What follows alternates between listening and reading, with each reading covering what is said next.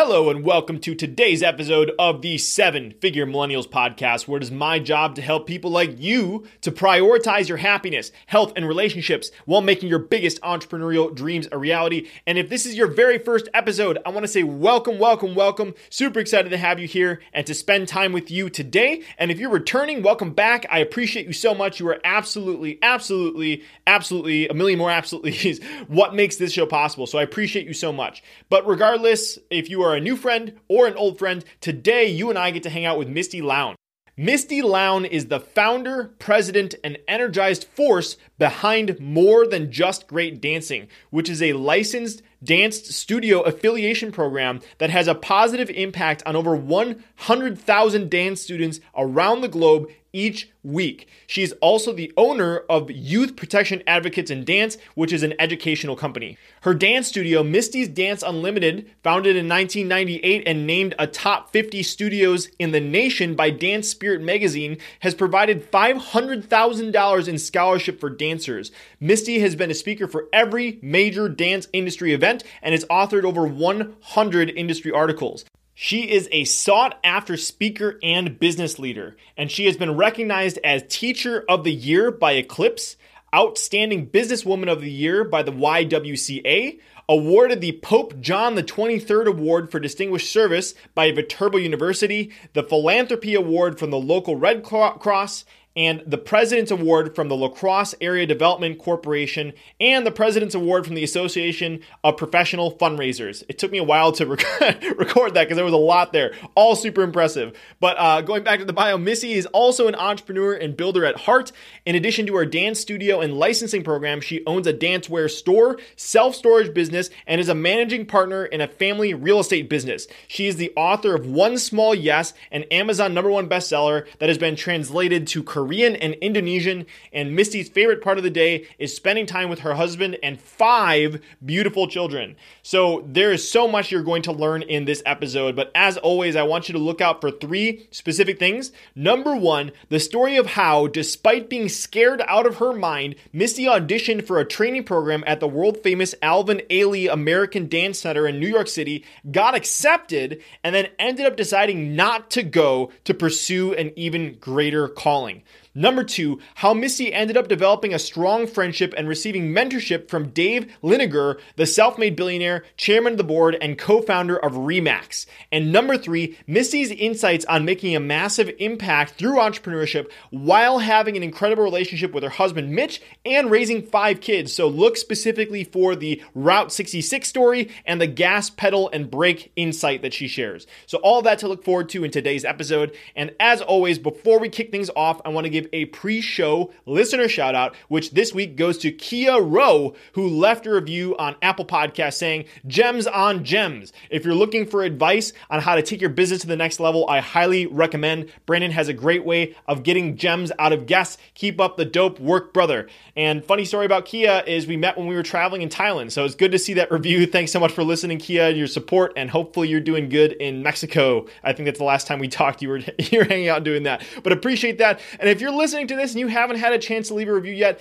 I would really appreciate it. Not only will it make my day, I read every single review, but will help other people to discover the show as well. So if you want to do that, if you choose to do that, you can go to 7figuremillennials.com/review to find out exactly how to do that. And that's the number 7 figure millennials, millennials.com/review. Or you can go to ratethispodcast.com/7fm. And both of those places are going to show exactly how you can leave a review. And I have a little bit of goodies if you go to my site and actually do that, just as a thank you for your time and your honest feedback. So all that said, please enjoy this incredible conversation with my friend, Misty Lown.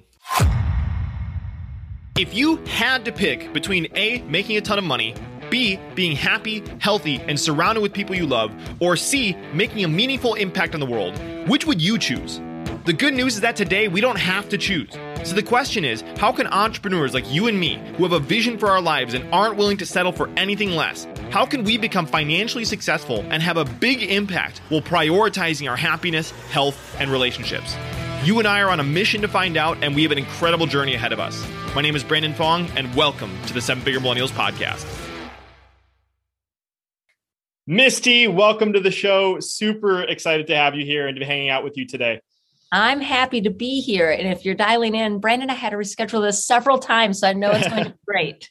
Yes, absolutely. So I wanted to start by giving everybody just a little bit of context that's probably might not be seen in the bio. So Misty is a fellow Wisconsinite, and we got to hang out a little bit at a live event and with her husband, Mitch, at Tribe for Leaders, an event in Seattle. And she absolutely kicked my butt at the selfie museum competition. Not that anyone's ever going to understand what that actually means, but Misty just has such an incredibly kind heart and true passion for impact. So this is going to be a lot of fun. And I just want to frame in a little bit, because I know lots of people heard your impressive bio beforehand. They know the over 270 dance studios you run, having a positive impact over 100,000 dance students around the globe each week. So they hear all that kind of stuff, and you have 5 kids, and some people have even called you the Steve Jobs or Sarah Blakely of the dance world. But I love the title of your book, because you have so many impressive accomplishments, but the title of your book says you did it one small yes at a time. And so I wanted to start by taking us back to some of those early days before Superhero Misty and zoom in on one of those first small yeses. So I know despite all your success right now, you weren't necessarily dealt the perfect hand when it came to being a dancer. And so I would love for you to maybe share a little bit about your clubfoot and some of the experiences that you overcame and how you started to head down the path that you're on right now. Well, I love taking it back to where it started, because I do think that a lot of people listening to podcasts, including myself, I hear somebody's hero story, but rarely the hero journey. And I actually learn more from the journey and probably the early days that I can apply to my own, maybe, than what they're doing now. And I just do want to give credit where it's due. Those 270 studio owners are running those studios themselves. We're just providing real-time advisory and resources, and they are superheroes in their own communities. So yeah, back when it started, I could say for sure that I can string together building blocks of my current success based on overcoming small obstacles and saying yes to small things. I have very clear memories when I was a kiddo. And by kiddo, I mean 2, having a club foot and being in the hospital for surgery, where they break the foot and they cast it. And the hope is that both feet will go forward. And I remember being in a convalescent bed environment, my dad doing the therapy to turn my foot all the way to face the back of my body over and over. That was part of the therapy, and dance, ironically, was part of the therapy as well. So Brandon, I know that you have taken lessons, but maybe all of your audience hasn't. And I should let you know that ballet is based on turning the feet out. Yeah. So this was awesome therapy for me as a kid, having one foot that originally went in. So I'm pleased to share, Brandon, that I can not only walk, normally, but I can actually do the dancing that requires the turnout of the feet. But I can't share many memories of being that young, but that is one. And I think for sure, not just, seeing the dedication that my dad and mom had to do to make sure I made it through those therapy, but actually doing it probably informed some of the grit that I still have today. So dance was actually initially introduced to you as a form of therapy for overcoming the club foot. Is that how dance came into your world? That's club foot plus childhood asthma. So, a great recommendation for kids. If you have exercise induced asthma, what you actually have to do is get moving, right? Build that capacity, build that tolerance. And of course the activity with my feet, it was a perfect complement. Got it. Cool. Well, that is so incredible to see the impact that you made in the dance world for that hand that you were dealt in the very beginning. One other thing that I'm not quite sure what this story is, but I know we've bonded over this, because whenever I had the pleasure of talking to Misty's group a few months ago, and I had shared my free lunch story, and you had mentioned a car story, and I'm not quite, so I normally don't like asking stories that I don't know, but I know this is a good story. So I would love to hear your car story and what that was and where that fell into place in your life. Well, I have 2 car stories, and I'm not sure which one you want. I'll pick one of them.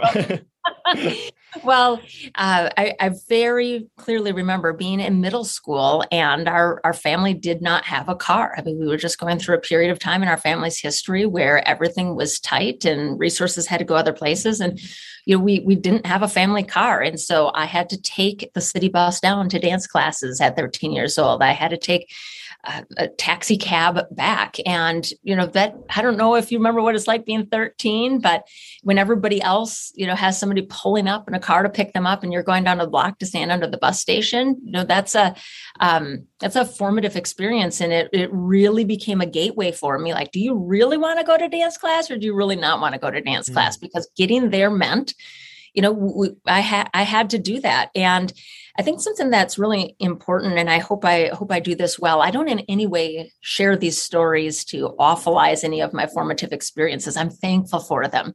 But during the time, they weren't super fun, right? So I always want to make sure I'm honoring my parents. I think they did an amazing job with the hand that they were dealt with, the things that they walked through. And it was because of the way they modeled navigating difficult circumstances that I in my life have been able to navigate my own. But there's definitely been some interesting times. Yeah. And it sounds like, just from reading your book, I know you have an incredible relationship with your parents. And, you know, so that was really, you do a very good job of talking about that component in the book. And it's really cool to see that relationship and how they encourage you through everything. So that is absolutely beautiful. And so I wanted to start by taking us kind of into your early dance career. And one of the things, or the stories that you tell in your book, is making the bold move, or a small yes, to start to try out at the Alvin Ailey American Dance Center, if I got that pronunciation correct. So I would love for you to tell the story of that, and like what made you decide to do that, and maybe take us back to that day and what was going through your head. Well, Brandon, you may not remember any pre-internet days, but this was maybe there was internet, but not at a commercial scale. So I remember going to the library and reading Dance Magazine. You know, it wasn't something I found on an app on my phone, and seeing an ad for auditions at the Alvin Ailey American Dance Center in New York. I mean, in my mind's eye, this was just the place, and it is one of the world's premier dance companies to this day. So I booked a flight where I had to go to a travel agent and write a check. I mean, and I only share this because it wasn't as easy as I saw an Instagram post and it's amazing and click and I signed up and I'm going. I mean, this took a lot of steps. I didn't know how to do any of them. I had, really never flown before, never gone to a big city. So all of those things, I went out there, did the audition. And this is a side story that I typically don't share, but I think it may be important to your audience, or may hit home with somebody. When I was there and I did the audition, everybody got the call at the end. You sit around, right? Have your number on, do the audition. You're waiting to hear, are you going to get a spot in the training program or not? And I'm the last one, and I don't get called, and the people are packing up and leaving. I had a friend there who went up and advocated for me with the adjudicators and said, hey, you haven't talked to my friend yet. And her small yes decision to go up there and advocate, they're like, oh gosh, yes, you, and this is how it went. Oh yeah, you, number so-and-so, you're in. I mean, it was so anticlimactic to the way my, my heart was beating and the pressure I had imposed upon myself. And so I thought that was it. I went home. I'm midway through my college career. I told everybody I'm going to the Ailey School, quitting school. I'm going out there. I'm so committed. I go watch the Ailey Company perform in our capital city of Madison. And it's one of the few times that I would say I had, a really clear divine intervention. I'm sitting there watching their most famous piece. It's called Revelations, ironically, with their most famous dancers. And I have this nudge in my heart that says, what are you going to remember about this performance next week? What are you going to remember next month or next year? And what will those kids you've been teaching dance to remember of you for a lifetime? And I've physically and viscerally sunk down in my seat, because I just knew, that I wouldn't remember the details of that performance, maybe past the name, a couple memories of the costumes and the notes of the music. But I knew those kids would remember me for a lifetime, because I'd already been going to their high school graduations and seeing the display on the wall of their journey through dance. I'd gotten the letters when they graduated, themselves from high school and what they were doing. So I made a decision in that moment that the classroom would be my stage. And so you had to, from what I remember of this story, and thank you for sharing that. I could just totally picture you sitting kind of in the chair, like, what the heck? Why are they talking? Why are they calling me? That's terrible. I had to fly here for this. Yeah, exactly. But so, okay. So that, like, you did a lot to get there, but then that revelation during Revelation, which is really cool. You decided to make that call. You decided to call and tell them that you weren't going, right? That was like a huge thing that you had to do, is you had to tell them that you weren't going to be attending the school. Yeah, absolutely. It was drive back to La Crosse, Wisconsin, get on the rotary phone in the kitchen and just say, thanks for the invite, but I'm not coming. I'm going to open a dance studio. And most people thought I'd lost my ever loving mind, because if you grow up in a small town in Wisconsin and you have a ticket to go train in New York, saying no thanks to the ticket, I'm going to stay home and, skip dancing and go straight to teaching, it doesn't look like a logical step from most outsiders' opinion. Yeah. Okay. So I'm going to take a guess from just a few pieces of information I've had beforehand. But so I'm going to say a name, and I'm guessing this is about when this person jumped up in your life. So who is Deke Swanson, and what impact did he make on your life? Oh, Deke. I had breakfast with Deke last week. So Deke was Oktoberfest Festmaster. So Oktoberfest is our city's annual festival, just like the festival in Germany, but a lot closer to home. And I, at the time, was Miss La Crosse Oktoberfest. And during our year of service, we would travel to different communities. We would bring just fun and life to nursing homes and to schools. And I was a constant chatterbox to Deke about how I wanted to open a dance studio, and the classroom was going to be my stage. And Brandon, I think maybe he's just tired of listening to me. And he lived in the world of construction. And he finally said to me, "Are you serious about this dance school thing?" I said, "I am." And he said, "Well, meet me at 5 at March's Cafe." And I said, "Great, we're going to have dinner." He said, "That's breakfast." Now, I had never seen 5 o'clock in the morning before, but I set my alarm and I got up and I went to that cafe. And he made me, in pre-Shark Tank style, lay out what my dream was, how I was going to accomplish it. And at the end of that, he stood up abruptly, thrust out his hand, and said, "I'm going to build you that dance studio." And he walked out of the cafe. And I just sit there, I'm like, what just happened? You know, it was a real-time pre-TV Shark Tank moment. And from then it was, you know, a cascade of very practical, tactical steps to put that into motion. What do you think he saw in you? A lot of passion, not just passion, but a resilience and a determination. You know, I was already putting myself through college. I had auditioned twice through the pageant process to be Miss La Crosse Oktoberfest. That's a certain amount of putting yourself out there, commitment, showing up to all of these events.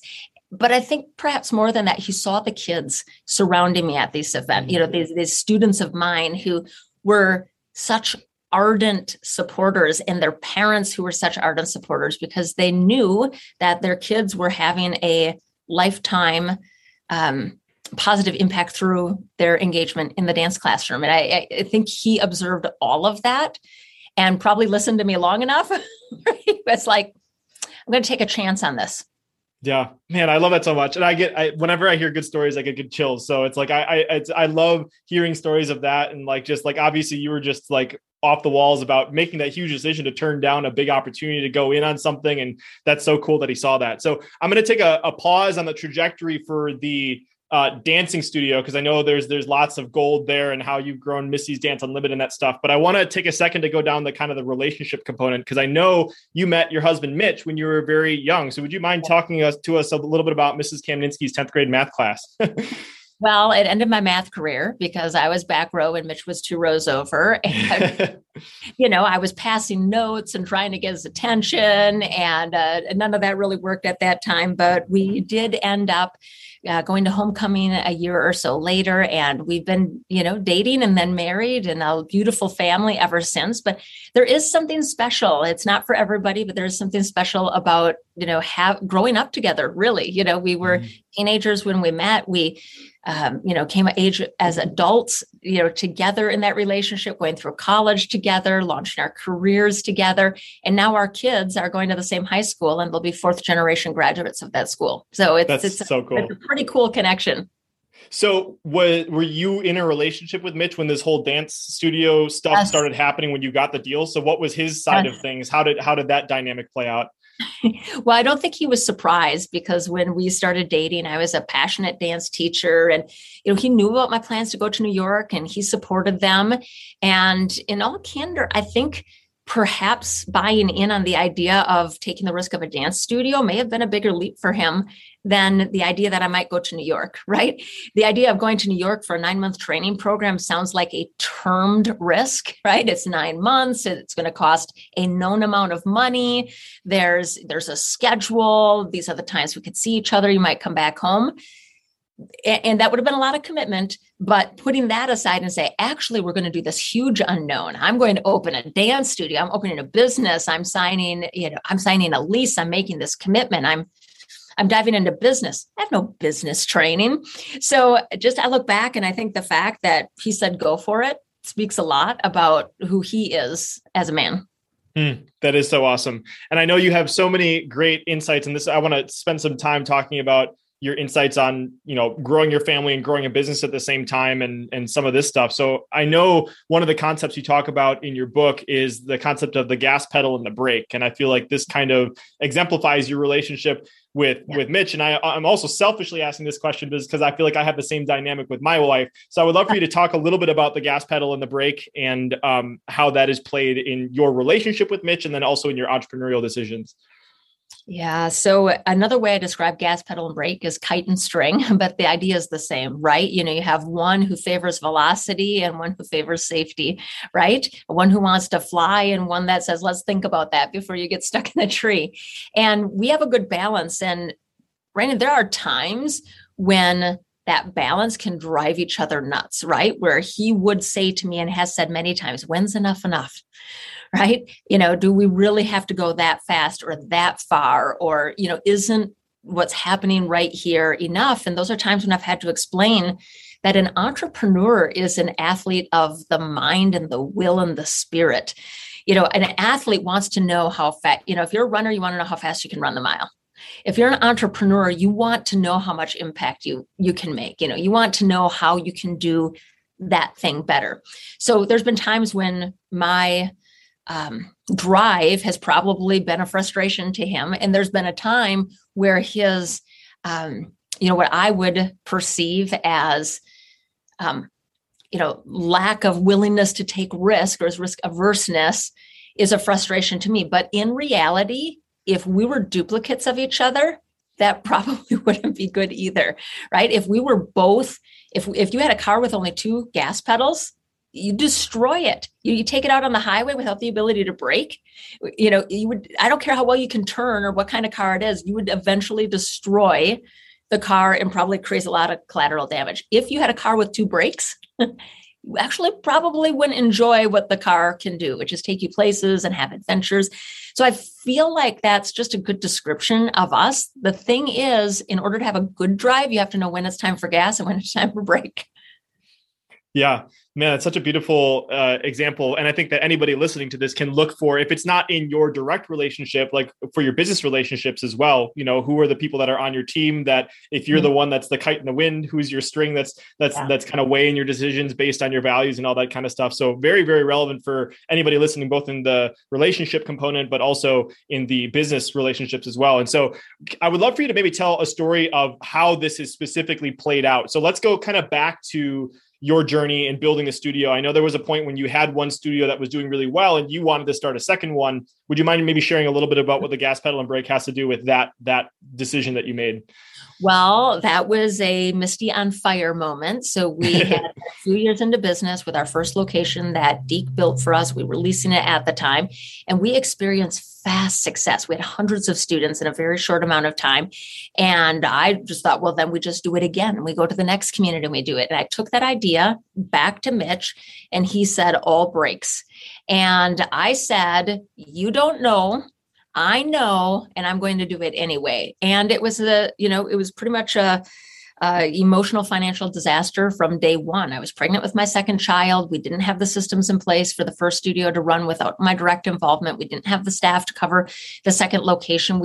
The second location was too close to the first one. We didn't have the capacity there that never, ever covered its expenses ever, that second location. And after 2 years, we ended up buying out the lease at an extensive loss. And, you know, I look back to that and I think if my pride and ego could have quieted down for a hot second and listened to the reason behind the brake pumping at that time, as opposed to just looking at the feeling it created in me, you know, of restriction or control, or even, you know, I probably felt that, you know, he doesn't believe in me, projected all sorts of weird thoughts that actually were not happening because I wasn't willing to slow down and find out the why behind what he was saying. I could have saved us a lot of financial and emotional damage and a lot of time. Yeah.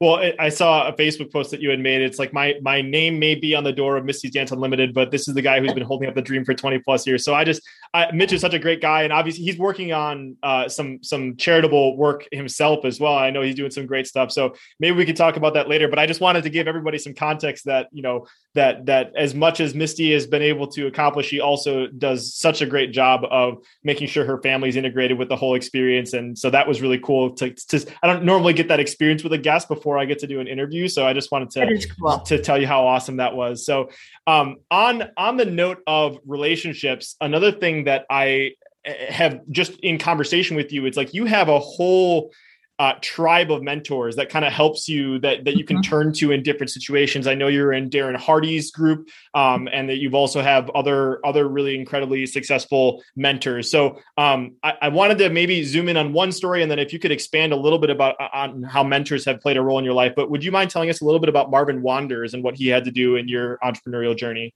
Oh, that's a great story. So Marvin was a dance dad at our studio. He had 3 girls who came through the program. Amazing. His wife, Michelle, amazing. And I will say they've been great models to me of a great marriage and parenting and community work outside of what I'm going to share with you now. But he's a local real estate developer, and gave me a gift subscription to Success Magazine, just, you know, kind of out of the blue. I think you do great work. I think you might enjoy this. So that put me into the mailing list with Success Magazine. And in one day out of the blue, I get what was probably sent to everybody on the mailing list, but I felt was a personal invitation to me by Darren Hardy to apply for this business mastery program. It was called High Performance Forum. So I made the application, and a month later found myself in a room with 20 people, drinking from the proverbial fire hose. Like, wow, you know, here I am, the dance teacher, and here are people running what I thought from my seat, like, oh, these are like the real businesses, and I'm just over here trying to figure it out. But once you get into conversations, you realize that it doesn't matter how big somebody's business is, how many zeros are in their revenue line, how many people they're leading. We all have the same moving parts, right? We all have to figure out the vision, where we're going, the mission, why it matters, the most important things to show up for every day, how we're going to measure success, how we keep people motivated to keep rowing in the same direction, keep them in sync, how we solve practical issues like cash management and brand management. You know, some people just have larger scopes of that, but the moving pieces are the same. And I think that was foundational for the work that I now do with More Than Just Great Dancing, providing advisory for studio owners who are at the surface level very diverse. Some are large, some are small, some are new, some are veterans, some are in rural areas, some are in urban areas, but we have all of the same moving pieces. And I don't know that world would have been opened up to me if that dance dad, Marvin, had not given me that gift subscription. So you just never know what a small piece of information or appreciation, contribution will do for somebody else. Okay. So I love that story. And I also want to zoom in here, because I know this is what I've identified as part of your unique ability, your genius zone, because it's like, I've noticed that you have this incredible ability to, it's like, I would call it like Misty Translate. Like you can be in any room, and the most random thing will happen, and you will figure out a way to make it relevant for you and your business. And for everyone listening, this is like the superpower. I think our mutual friend Jules, you know, she talks about if she could have any superpower, it would be the ability to pull out whatever she needed. She would be able to pull that out from her pocket. And like, this is one of those things where it's like, whatever you need, if you can pull it toward me. Yeah, exactly. So I love that. And I know when I sent you back, when we booked this podcast, you were telling me about how you were learning about the onboarding process I have. And I know you had this incredibly successful win in the group that we're part of at Tribe for Leaders. So this is, you know, a recurring theme, whether it was the Success Magazine subscription to you, all this stuff. So I would love for you to maybe talk a little bit about how you kind of use this Misty Translate. And if somebody is currently maybe going through situations, but not learning how to translate it for themselves, what advice would you give them to be able to implement more of that in their life? Well, gosh, I probably before people called this out, I wasn't aware this was my superpower, as most people are, you know, with their, yep, right. You know, it's a unconscious competence, you know, you're doing it, you're living in it. You're not aware till somebody else calls it out. But I know you've said that to me before. And as I reflect, I think there's probably 3 pieces that inform this. I think growing up as a dancer for sure is nothing but translation. Like the teacher's doing this, it's not going to work on my body. So how do I translate? How do I get to this? That makes sense. You know, I mean, I think that really has informed my ability to translate. I also think that growing up, I'll use a college example. I'm a first generation college graduate. I had nobody in my family to ask, what does it look like to apply to college? I mean, I didn't know you had to take a test. I didn't know you had to pay a fee to apply. I didn't know where to get the information. So I would look around me and I would say, oh, you know, I cue in. I'm like, oh, they said something about a test. I have to go ask about that. Oh, you have to pay something. I'm going to have to get some money. Oh, you have to go, you know, pick a major. I mean, I kid you not, Brandon, I didn't have a major till I was a senior because I wasn't aware that you had to have a major in college. I didn't mean to laugh, but like that, you were paving the road there.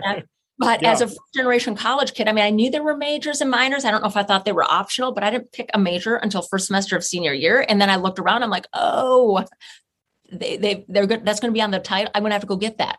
Right. So there's been this constant theme in my life of having to look around and figure it out. Even in the early days of business, I remember touring with a realtor before Deke built me this new space, touring with a realtor. And she took me to this place. She said, well, you're going to, you know, this will require X amount of capital. I didn't know what that word meant. So I had to go to the library, get a dictionary and look it up. So I'm constantly having to translate, and it's built that as a strength. So it's a heightened sense for me. But, you know, now it's one of the most beautiful things that I can offer our clients, right? Where they can look at what we're doing at Misty's Dance in Western Wisconsin and say, what are the pieces that transfer as is, right? You know, maybe it's our curriculum, might be a piece of branding, might be a financial support resource. There's going to be something in here that just goes straight into your system. There may be another piece that you have to reskin, rebrand, mix the pieces up, take the ingredients. And may be another piece where you just look at the inspiration, the example, you do something completely different. So we're actively teaching them basically how to learn from the different levels of what we're doing and apply the right translation, whether it's just a direct pull, a translation, or an inspiration to what they're doing. Man, there's so much there. Direct pull, translation, or inspiration, because I think, you know, obviously this is your gift. So I'm not encouraging everyone to, like, if this isn't in your wheelhouse, then obviously this isn't for you to develop. But I just think there's lots of lessons for us to learn from how you were able to kind of become aware that this was a skill set that you have, and you were able to actually build a whole business around this. And so I think this kind of ties us back to what we're talking about with Darren, but maybe if you could share and give a little bit more context about how More Than Just Great Dancing came into the play, because that was something that started after you had your dance studio. And then you were able to almost, what you were just talking about is like, you've been able to monetize this ability to translate actionable wisdom to other people that have these studios. So would you mind maybe kind of like connecting the dots between like, how are you able to do all that? Absolutely. And if you don't mind, I want to just take one pit stop before I do that, because I think you said something really important. You said, this may not be everybody's wheelhouse. This may not work for everybody. I think we have an epidemic right now of entrepreneurs who look at somebody else's model, personality, way they dress, monetization, whatever that is. And they just go for direct pull. They just said, well, you know, if it worked for that person, then it will work for me. And I really think that we need more critical thought as entrepreneurs. And I often use this phrase with our own clients, you be careful what you want. like that may work for that person for a variety of factors that you have no idea about. So, you know, look at it, study it with critical thinking, pull out elements that you think would work well for you, translate, and then maybe just use it as inspiration, right? But I think most people don't pause to like really think critically about those levels of what they're observing and where it may fit. And there's a fourth bucket we didn't talk about, the not for me. Like, there's a lot of what I look at, you just have to say, hey, that person is, you know, awesome or madly successful or mad, that not for me. And I think it's good to give ourselves permission to slow down our thinking and think about that. So, well, now having said all that, Brandon, you'll have to lead me back. It's all good. So with that in mind, that we need to identify our unique abilities, and we need to identify what is and what isn't for us. Misty arrived at the point where she understands that one of her capabilities is to translate wisdom for other people. And so I would love for you to, this is where we were, is to share about maybe the idea of how you came up with More Than Just Great Dancing and how you added that on top of what you were doing. And I would love for everybody listening the filter I want to provide you is like, okay, once you've identified your gift, look at how Misty was able to translate this, something that was in alignment with her. So that's great. I love that you're calling that out. So prior to opening More Than Just Great Dancing, I was a brick and mortar dance school owner. I was writing for national publications. I was on the speaking tour, and I started to notice an increase in the number of people who wanted to stay afterwards and ask me questions. I mean, some people would wait in line for an hour and a half to ask me a follow-up question. They would email, they would call, request visits to our studio. And I did that for a long period of time. And then it started occurring to me that what people were looking for was not a mountaintop experience, although that is important in the life cycle of entrepreneurship. You need to have those moments where it's like, I had the shot in the arm, I can go back and face another day, but they also need support.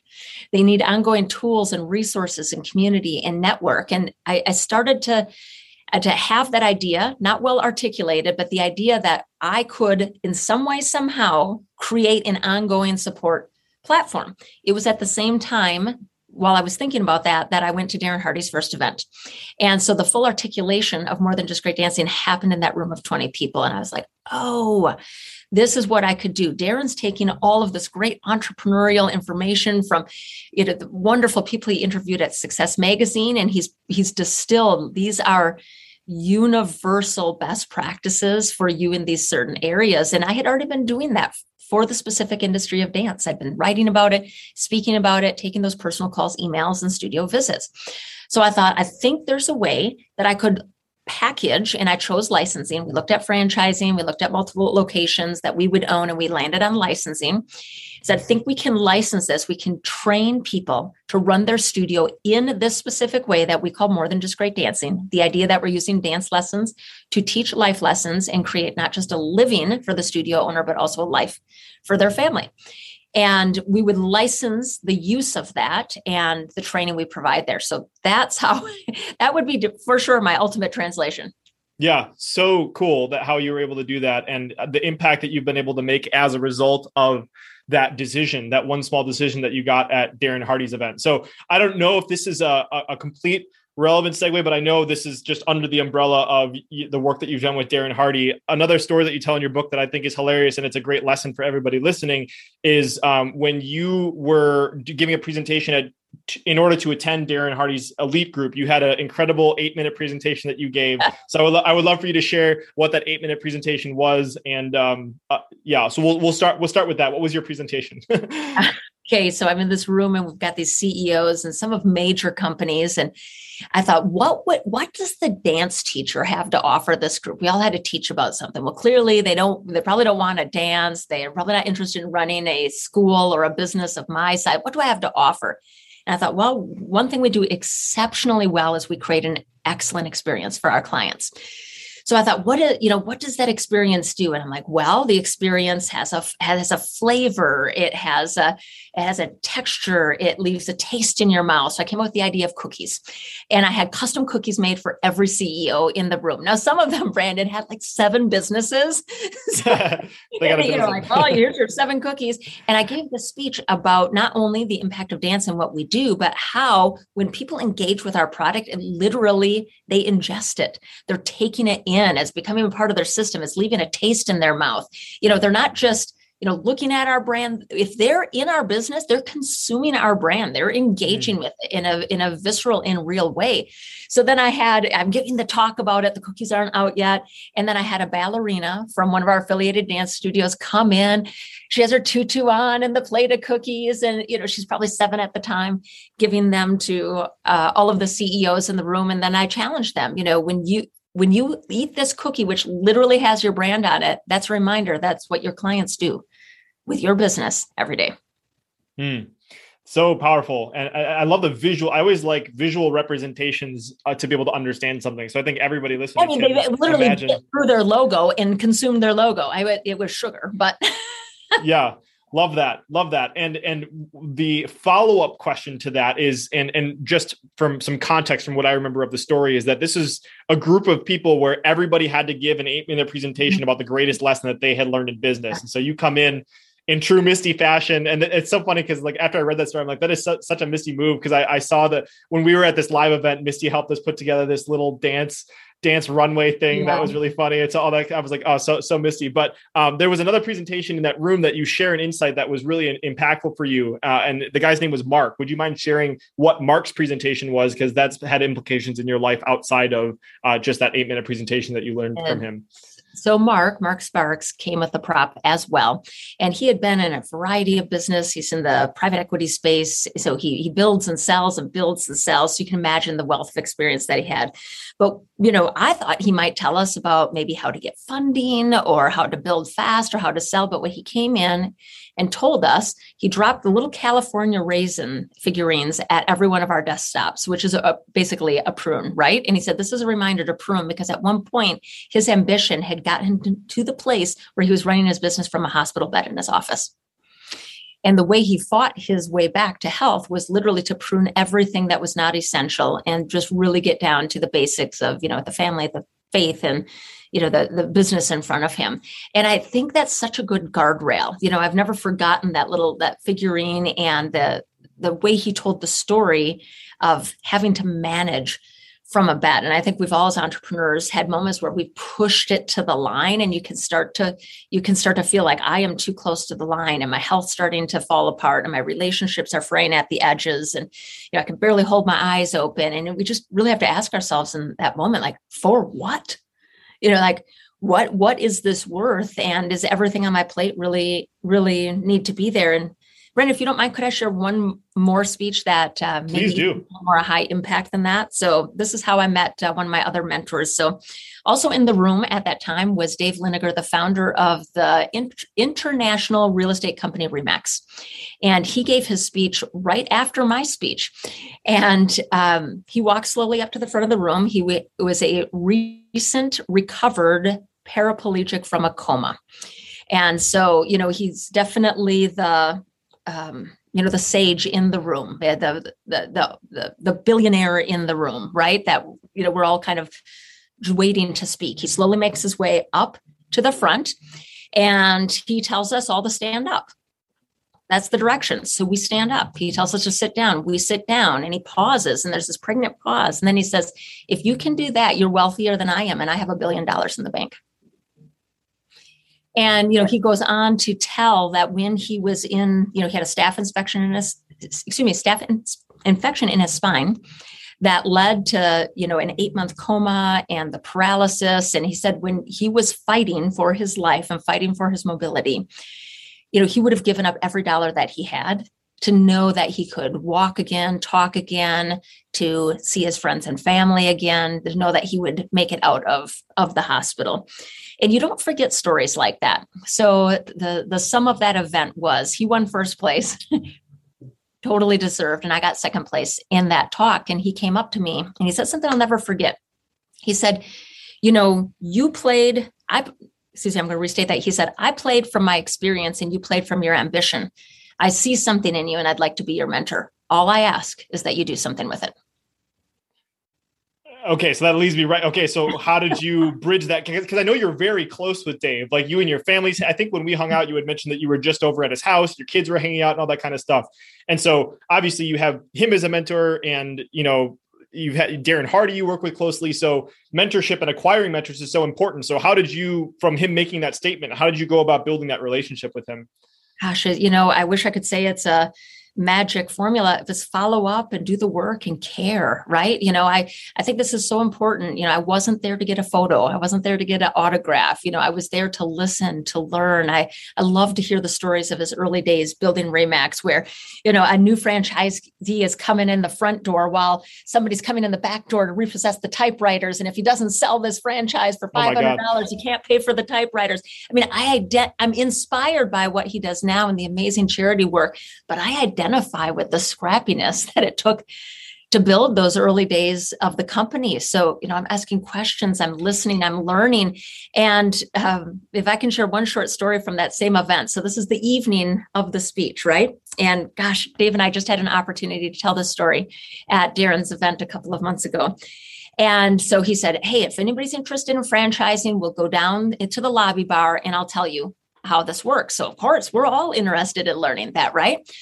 Have the 20 people gathered around, and you have somebody from the Franchise Hall of Fame at that time, the only living member of the Franchise Hall of Fame with like Ray Kroc of McDonald's. And he's telling this group of eager entrepreneurs what franchising is. And I took pages of notes, you know, on the little small notebook, I take pages of notes. Nobody else took notes. And I'm not saying that's right or wrong. It just was. I took notes. Most people listened and enjoyed a drink. When everybody went back to their room, I went back to my room and typed up pages of notes, got them down to the copy center, and came back the next morning and gave everybody, you know, stapled copies of all of Dave's notes. And he said, I knew at that point that you were going to take action. And I didn't do that to impress him. I didn't have a master plan of like, wow, it'd really be impressive. I took some notes and typed it up. To me, it was the only obvious thing to do. Like, I didn't know if I would, I didn't know. I mean, we're in day one of this mentoring relationship. Is he actually going to call? I didn't know that, like, this is my time. Take notes, package it for the group. And then I kept taking notes, kept, you know, calling, listening, learning, and translating. Have you heard of the IKEA effect, Misty? Have we had a conversation about this? No, tell me. Okay. So I know longtime listeners have probably heard me talk about this, but this is so relevant when it comes to developing mentor relationships. And I just want to point out the genius of what Misty did in that story. And then also, you know, kind of overlay how somebody can apply this in their own life. So the IKEA effect is basically, they did this study, and I'm not going to get all the details correct, but basically they determined that people valued IKEA furniture more than other furniture. And the reason why, if you can kind of put the idea in your head, is because you have to build the IKEA furniture. So like you have to invest your time, energy, and effort sorting through the thing on the floor. And so you have to create something. So like the moment that you invest in it, it immediately makes it more valuable. Why does Build-A-Bear charge $1 bajillion for a teddy bear? It's because your kid presses the stuffing thing, they put the heart in it, and then they can charge you $50 for this stupid little bear thing. It's because you created it. You got to invest in it. And that is 100% applicable in developing relationships. And from what I've seen in developing mentor relationships as well is like, at the end of the day, these people, they don't need more money. They don't need lots of stuff. What they really want is they want to see their insights, their impact live on. And if you can show up and demonstrate that you are the kind of person that is willing to be invested in, and then they see the return on that investment immediately. And in Misty's story of taking notes and disseminating it in front of everyone, that shows that you have the characteristics of someone that they want to impart their knowledge on and build a relationship with. So that was just an incredible story. And I would encourage anybody to think about that. I love that. And you've just explained to me why I have a semi-broken IKEA desk outside my office door that I drove from building to building to building. I'm like, but that's my first desk. Yeah, exactly. And man, so there's so many things that just came from the story. There's a quote, I'm not going to be able to attribute it correctly, but it's a man who has his health has 1,000 goals, but a man who doesn't have his health only has one. Yes. And so like that was the first thing I thought of when you talked about that story. It's like, holy crap, that's so powerful. And it's just hearing that story is just a great reminder. It's just like, no matter what shit you're going through right now, she's like, if you can stand and sit up, like, man, you should just be grateful. I had a kind of a shit show of a day yesterday. I know you've had some stuff. It's like, but if you could just remember that you have your health, that's so powerful. The third thing that you had mentioned that just kind of in passing that I want to zoom in on is you had mentioned you resonated with his scrappiness of like having to sell something. And I know I heard on a podcast, you told this story, and I would love for you to talk about this scrappiness story. And I'm not going to remember the details, so you'll have to fill it in. But basically, something was happening where you weren't planning on having a meeting. So you had to like rent a dress, and like you're on the phone with your team and they were trying to help you coordinate something. And is this ring a bell? What is this a scrappiness story that you can tell? Well, I wish it rang a single bell. It rings a lot of bells. Oh, okay, great. So, I think I know the one that you're talking about. So I had an opportunity to take a meeting actually with Mark Sparks in Dallas. I had an idea for a coaching certification program. I wanted his input. He happened to be there. I happened to be in town. He said, sure, I can meet you in an hour. I'll send somebody to pick you up. I'm like, you know, I'm here as a dancer right now. I've got my jazz pants and my leotard on. I can't show up in this environment, you know, pitching my idea and soliciting feedback like this. Right. So it was like, I need a dress from you. I need shoes from you. I need lipstick from you. I need a hairbrush from you. You know, you figure it out on the way there. You know, I'm crafting everything up in the car and getting there because it was an unexpected opportunity, but one that I would have been really foolish to let solvable challenges get in the way of, right? I mean, there were a pile of excuses like the timeline's tight. I don't have my stuff prepared. I don't have all of these things. I look like a mess, but you figure it out because I thought, gosh, even if I can get there and I can get half of what I'm dreaming of in terms of this coaching certification program out and get even a 5% feedback, why would I let the fact that I had nothing else in my favor that day, if you will, to make that meeting happen, get in my way? I mean, I honestly, have done that several times, where you just find yourself and something opens up and it's like, well, shoot, or, get to Target, get yourself what you need. I've bought equipment and tech on the right. I mean, when it comes down to something's happening in front of you and you have a gut instinct that this is an opportunity where you need to do whatever it takes to learn, to make it happen, to be present, or even to show support. It's not always about us learning and growing, right? It might be, hey, you know what? Like everything hit the fan for somebody else. And, I'm going to have to move mountains in order to actually be there for somebody else. Yeah. Such a great story. And a great thing for people to realize too, because the majority of the non-entrepreneurs in the world will just look at that and be like, oh, game over, I'm done, but like you just like, I think, they talk about all the time that the world's greatest insights don't come from finding better answers. It comes from asking better questions. And the first questions that you asked yourself was like, how can I make this a reality? Not looking for an answer, but rather just pulling together all your different resources to make that a reality. So absolutely love that. Brandon, can I share one more story? Because it ties to part of More Than Just Great Dancing. So, obviously, as I shared, I had been teaching and writing and speaking and, just pro bono helping all of these studio owners out who would reach out for help, decided I could be of better benefit if I put this into a program. I see the Darren Hardy model, I start translating. So I'm in development mode, but to be clear, we don't really have a business yet. We've got the LLC, but we've got ingredients. And I get an opportunity to go speak at a major industry event and to have a booth to sell my product in a very short period of time. I wasn't ready. I was shaking in my boots. I remember dragging my booth, back when we did live events, right? My booth supplies and this giant bag, and I'm setting up and I'm feeling about this bag. And I have this, voice in my head that says, you don't belong here. They're going to laugh you out of the building. Who are you to stand shoulder to shoulder, booth to booth with the industry giants and say, you're going to do this thing that nobody ever has done before, right? But I did it anyway. I did it, partially ready, mostly scared. And that's not that I'm advocating for not having good preparation, but I am advocating for the idea that sometimes the opportunity to have that call, go to that event, try the next thing comes before you feel like all the ducks are in a row. And there maybe was him at times saying, you know what, we not only don't have ducks in a row, we don't have ducks yet. This would be unwise, but I think a lot of people are waiting for perfection. And somebody once told me, if you launch perfectly, you launch too late. Mm-hmm. Yeah. Thank you for adding that additional story. And it just makes things so much more realistic for so many people. I mean, we have some, starting entrepreneurs in the audience who are more experienced, but it's like, it's always great to hear those stories that it's like, all the progress and momentum that you've created, that it's like you had to start at a point where you didn't feel like you were the person that had it all together, that you felt like you were the person that was just dragging the booth and like, what am I doing here? Gosh, but you just that was sucked 10 up years ago. And we still have some clients from that event today that remain some of our biggest fans. Love that.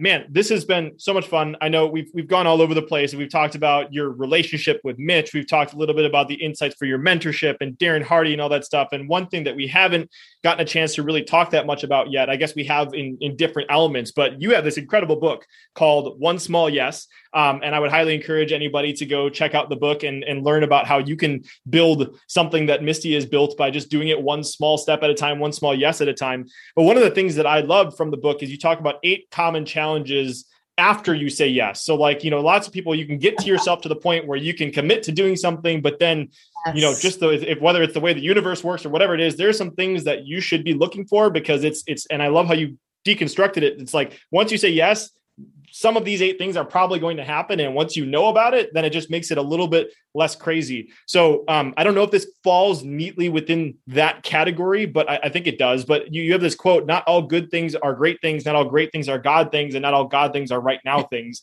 That is beautiful. So I would love for you to maybe dissect that. I didn't mean to steal the punchline or anything like that, but tell us a little bit about what that is in regards to getting momentum and getting more yeses in our life. Well, I love that you asked this question because most people are interested. How did you do it? How did you do it? And they want to hear, well, you know, the 5 steps to say yes, yes, yes. But what they don't ever want to hear is how hard it is after you say yes.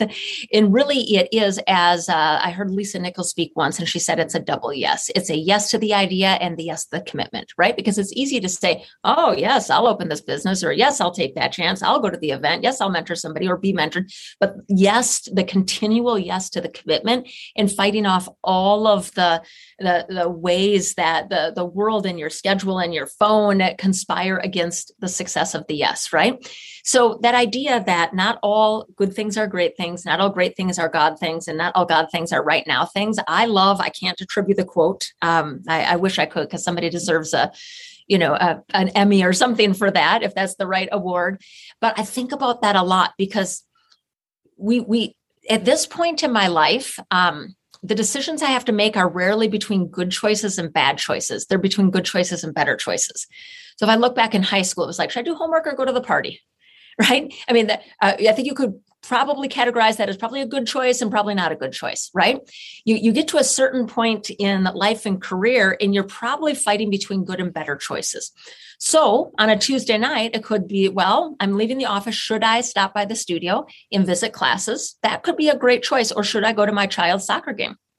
Well, depending on what's happening, right? If all's well at the studio, it's a better choice to go to my child's soccer game.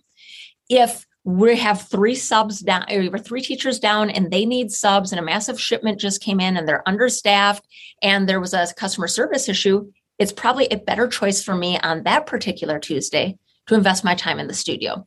So, that's the first layer, the good and the better choice. Now, even among that, let's just say you have 10 choices, and 3 rise as better choices, and 7 are going to be set to the side. Even there, what I would call a God choice is like, is this really for me? Because there's a lot of great things you could get involved with that maybe aren't what you are DNA wired to deliver on this earth and be engaged with right now, right? And only, individuals can solve for what that means. But for me, it means, sitting in some quiet time and just asking God, is this for me? And is it for me right now? Because I really feel like I've been given some dreams by my creator that are not now things.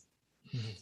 That are in the parking lot. So, they're greater than the good things. I even think they're God things. I think I'll do them someday, but they're not now things. My PhD is an example of that. So for 20 plus years, I've wanted to go back to school and start chipping away at my PhD. I felt called to it. I felt like, God would do something great through it, but I never had a good, clear yes on it. Never had that good, clear yes. So I had to, wait until I had that good, clear yes. And now it's a right now thing. I absolutely love that. And I don't know, again, if this falls within the same category, but you had alluded to this just when we were talking about having this calling of something that is much bigger than you. And one of the things that you also talk about is something called the unconventional yes. And when you wrote this book, I think it was 2017, you had wrote something here. It's like, my vision for what my business can be and do in the world is still expanding beyond my skill set and resources. And I highlighted that because it's just like, if you are growing as an entrepreneur, you should never feel like you are capable of doing what you want to do. And I just love this, the fact that you talk about this, because it's so relevant that at any given growth, it's like, you don't ever really quite, there's always another level to ascend to. So I would love for you to maybe tell us a little bit more about the unconventional yes and what people can experience on this journey as you've experienced it as well. Yeah, that's great. I mean, so many layers to yes, right? People might think it's just a black and white binary decision, yes or no to something, but we've already talked about the yes plus the continuing of the yes. And now we have that unconventional yes, which may be saying yes to something that you don't feel equipped for, or you don't have the relationships for, or the full articulation of. I mean, I literally spent my morning doing just that. a brand new program, and it's going to require a tech team and an advisory team that we don't have yet. So we map it out to the best of our ability, and then we start that quest for who is the expert in this space. And this has become a little cliche now, but I think it's cliche for a reason, because it has a lot of truth in it, that you don't want to be the smartest person in the room. And in fact, I've heard people say, you know, if I'm the smartest person in the room, we're in trouble. And my translation of that to my team is, if it's incumbent on me to provide enough ideas to employ all 58 of us, we are in trouble. You know, we need more ideas than just me. We need more skills than just what I bring to the table. And I think that's an unconventional, or at least not a very typical way that entrepreneurs approach business. Most of them approach it the way I did when I started, thinking, I got to know it all. I got to figure out how to be the bookkeeper and the janitor and the service provider and the branding expert. And I have to figure out how to build a website. And there is a certain element of necessity when you're starting out to be scrappy, and you have to have your hands in a lot of places.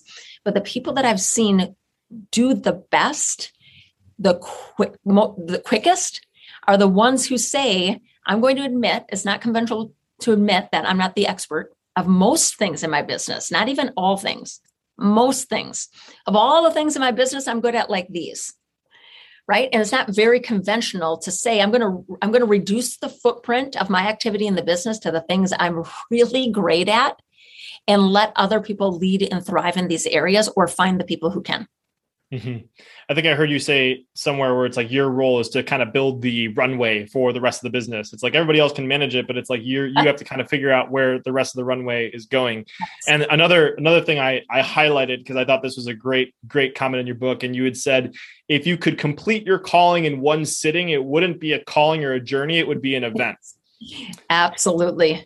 That was beautiful. So I just wanted to say that, because I thought that was so cool. So man, so this has been so much fun, Misty. I know we're coming up on time here, and I really respect your time. So I know people are excited to start implementing some of the stuff that they've learned today. I want to jump back to one small thing that I thought was, or actually there's two smaller things that I thought were so cool when I, and this goes back to when I met you the very first time. You just got back from a vacation with, Benji, if I remember correctly, yes. You just did a vacation to Route 66. Tell us a little bit about what that was. And I think that's really, really beautiful that you've done this with your family. Oh man, I loved that. So I've been a fan of old cars probably since I was a kid. My mom had a couple of classic cars and project cars. My dad was always tinkering with cars. I spent the first money I ever made on a 1956 Buick with a straight 8 and a Dynaflow transmission. I mean, it's something that I enjoy. So the whole idea of the mother road and the Route 66 and, the way things were, that's something that captures my imagination. So my sister gave me a tour book of Route 66 for Christmas. And I'm sitting there and saying, who wants to do Route 66? And Benji, my youngest of 5 kids, age 12, was the only one from his hand. So I don't know if he had a genuine, he loves cars like I do. I don't know if he had genuine interest in the actual route or the idea of spending time with me, or if he didn't really know it was going to be 9 days and 55 hours in the car. But what a fantastic opportunity, theme aside, you could do this anything. I mean, if you're interested in knitting, great, go to a knitting retreat with one of your kids, or go into something that they're interested in. But that amount of undistracted, undisturbed, non-email time with somebody that you care about, I will remember the richness of those conversations and the sparkle in his eye. When I gave him an opportunity on an abandoned stretch of Route 66 to get behind the wheel and, drive for this short stretch of space, I'll remember that for the rest of my life. And yeah, you know what? It's hard as an entrepreneur to walk away from your business for 9 days. Things pile up. There's always something that needs your attention. But the reality is I do not remember any of the things that seemed urgent during those 9 days. I don't remember really the content of any of the, very few breakthrough messages or what was in the content of my email when I came back, and there was a lot. But I remember every place we stopped, every conversations, the joy we shared, the tears that were shed at a certain time. I mean, that is better than anything I could have gained by staying home and just working the grind for 9 more days. Yeah. And I know I had discussed this a little bit with Mitch, I believe, as well, but like the other beautiful part that I love about this is like you have you have five kids. And so it's like to take the individual time with separate kids like that is really cool. I haven't really heard about that much. It's like usually you go on a family vacation and everyone's together. So do you make an active approach to like doing individual events with your kids and vacations and that kind of stuff? Or how do you guys manage that? So here's something that I learned. And actually this advice came to me when we set up our like estate plan and all of that stuff. Somebody said to me, fair is not always equal. And I thought, that really applies to the time, right? Because somebody might say, well, then you owe 9 days to child number 1, 2, 3, and 4, right? Isabella needs 9 days. And so does Mason and Sam and Max. But, this weekend I'm going to a Bulls game with Max because he loves basketball, right? Now, I'm not doing it for 9 days in a row, but that's something very special for him. So maybe he's going to get a series of singular events with mom and dad or with just mom. I think the idea is not to get tied into the, this for that, or is it equal or does it feel the same, but does it speak to their heart? Is it their love language, right? I have some kids right now based on their age, they'd be like, oh my gosh, 9 days with mom. Maybe they'd rather clean their room or have a root canal. I mean, we all are in different seasons of life, but it's looking at the whole of the people that matter to you, where you're at in where they're at in their lives, where you're at in your life, what their love language is, and how you can, add real time value to the relationship. And last night that was me serving chicken to my college age son who happened to stop by and putting my work down, just to lean in, and hear about the repairs on his car. Even when I thought my email was on fire, but it didn't matter because I had that moment. And I think we just to have that awareness and not get pulled into the frenzy of the day. Man, it's just that I love how the individualized attention and the fact that you said that it's equal is not always, fair is not always equal. Thank you. Yeah. That's, I mean, everybody can absolutely remember that with your families, but I love the fact that you each work to spend individual time with each of your kids. And that is absolutely beautiful. So, and we didn't even really talk about this, but just the fact you've done all this on top of having five kids and raising five kids is just incredible. So that's what it goes back to what I said, that you're a true superwoman. So it's incredible to learn from you and spend time with you today. So Misty, I have one final question that I've been asking to everyone, just to kind of wrap things up, but I would love to hear your insights, Misty, based on your experiences of running your company, spending time with your family. What does happiness mean to Misty today? Being present wherever I am, being here with you, dialed all the way in, enjoying and being able to remember this moment. I think, especially the last few years, just an acceleration of the world and the challenges we've all faced, it's really hard to be present. We either have our worry box in the back that's always reminding us, there's something to worry about. We have our vision that might be 5 years in advance. You have the noise all around you. So it's such a gift. And it's my greatest happiness where wherever I am, I can be fully present, and I will remember, the notes of this conversation. I'll remember your expression. I'll remember the care you took in preparing this interview. And I'm hoping that later when I close my computer and I go home, I'll remember the time that I spend with my kids. And I hope later when I open it back up, I'll remember the contributions I made to my work. I'm working like mad to create more containers where the people that I care about can get my full attention. And it's not possible all the time. I live in the same world you do where, it's ding and, our attention's over here, but man, I am working like mad to make progress there. And I hope when my kids look back, they'll see I tried. Yeah. Beautiful. I will not add anything to that. Thank you so much for sharing. And thank you so much for hanging out today. This has been a blast. So I just want to have a really quick conversation with our friend that's listening right now. And I just want to say, if you were brand new, and this is your very, very first episode, and you decided you could be listening to any other podcast in the world, but you decided to hang out with Misty and I today, I just want to say welcome. It is just an honor to have you hanging out with us. And I bring on incredible people like Misty all the time. So as you can tell, we love to go deep here. So thank you so much for being here. And if you're returning, I want to say thank you. You are absolutely what makes this possible. And whether you're new or returning, I have a favor to ask you. And if you've listened to something that Misty has shared today, whether it's about the one small yes of rejecting a crazy experience where she got to get accepted into a dance school and chose something that was in her calling, or talking about the next level she's taken in her business, or the story about Darren Hardy. All those things can absolutely change someone's life. My life has been changed by podcasts. And if you share that with other people, you absolutely have that capability. But whether you choose to do that or not, thank you so much for hanging out with us today. And Missy, thank you so much for being here. I appreciate you. And I look forward to continuing the conversation. Thanks, Brandon. Thanks everybody for your time today.